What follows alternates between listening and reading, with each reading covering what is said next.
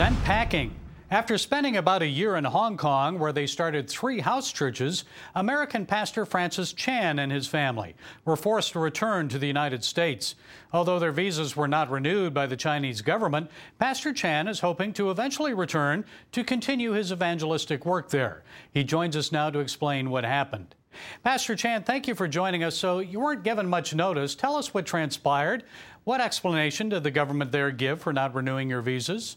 Yeah, you, you know, uh, there, there have been some different articles written about the situation, and uh, um, and I think people have interjected their own views or thoughts of what may have happened. Um, but the truth is, is it, it very well could have been just my application for immigration. Um, that there were some things we didn't think through, and and so they had some questions for us, and and uh, so normally that process takes about six weeks, six to eight weeks, I was told, to get a two year work visa.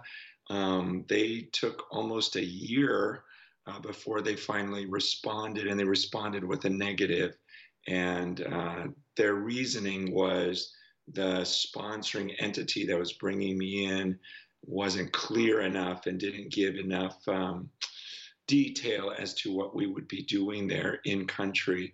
You know, there are people who were writing and saying, oh, you know, it's the communist government or this or that. And it's like, ah, I never said that. And it may not be at all. So let's be careful not to make this bigger than what it actually is because it can also be damaging to the possibility of me going back into Hong Kong when uh, we have Americans saying, "Oh, the communists kicked him out," and everything else, and and uh, that isn't the case that I know of.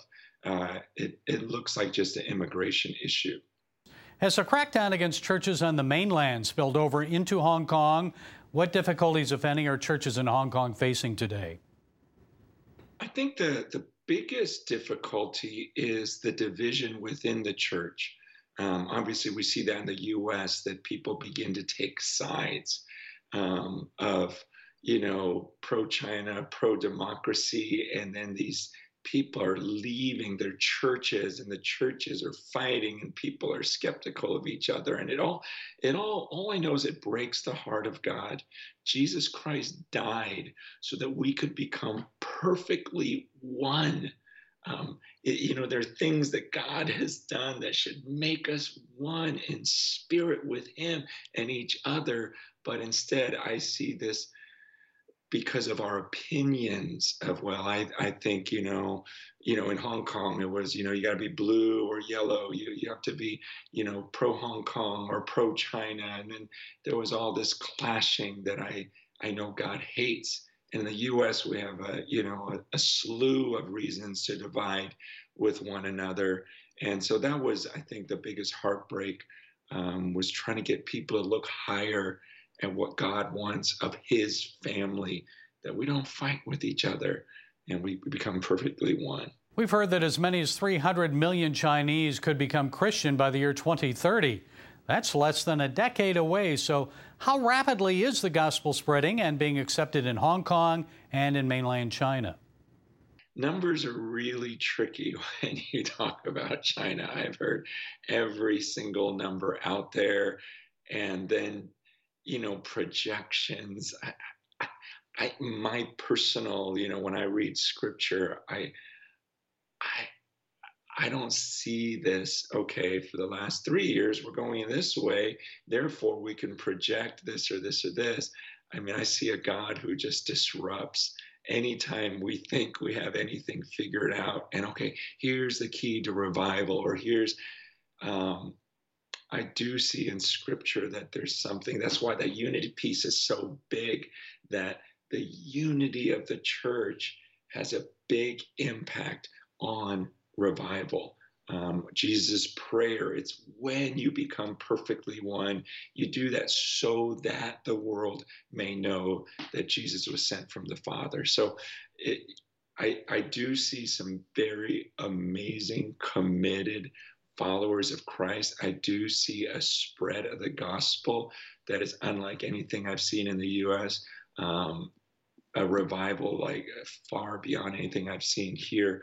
You made no secret about starting three house churches in Hong Kong. Tell us about them and what your absence may mean for them. Yeah, I mean, you know, it's it's uh, it's decisions we have to make.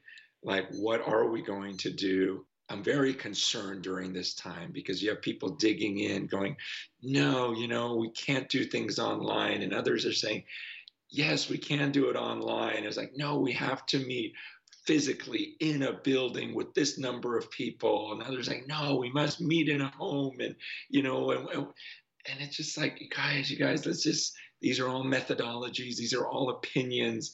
Let's just, let's just come together before the Lord. If we really want to, let, let's look at the values, the things we must do. And there isn't a must about gathering in a building we know we need to confess our sins to one another. We know we need to bear with one another. We know that we need to aim at becoming perfectly one. And as we obey these biblical mandates and figure out how to obey them in our context, giving people freedom to do it as they're called to do it, that's when we're going to see the blessing. That's when we're going to see that power of that early church and the Lord adding to our numbers daily. And as we praise Him, and it's in that praising that we're going to become more and more the church that He wanted us to be. Okay, Pastor Francis Chan, thank you for sharing your time and insights. Great. Thank you.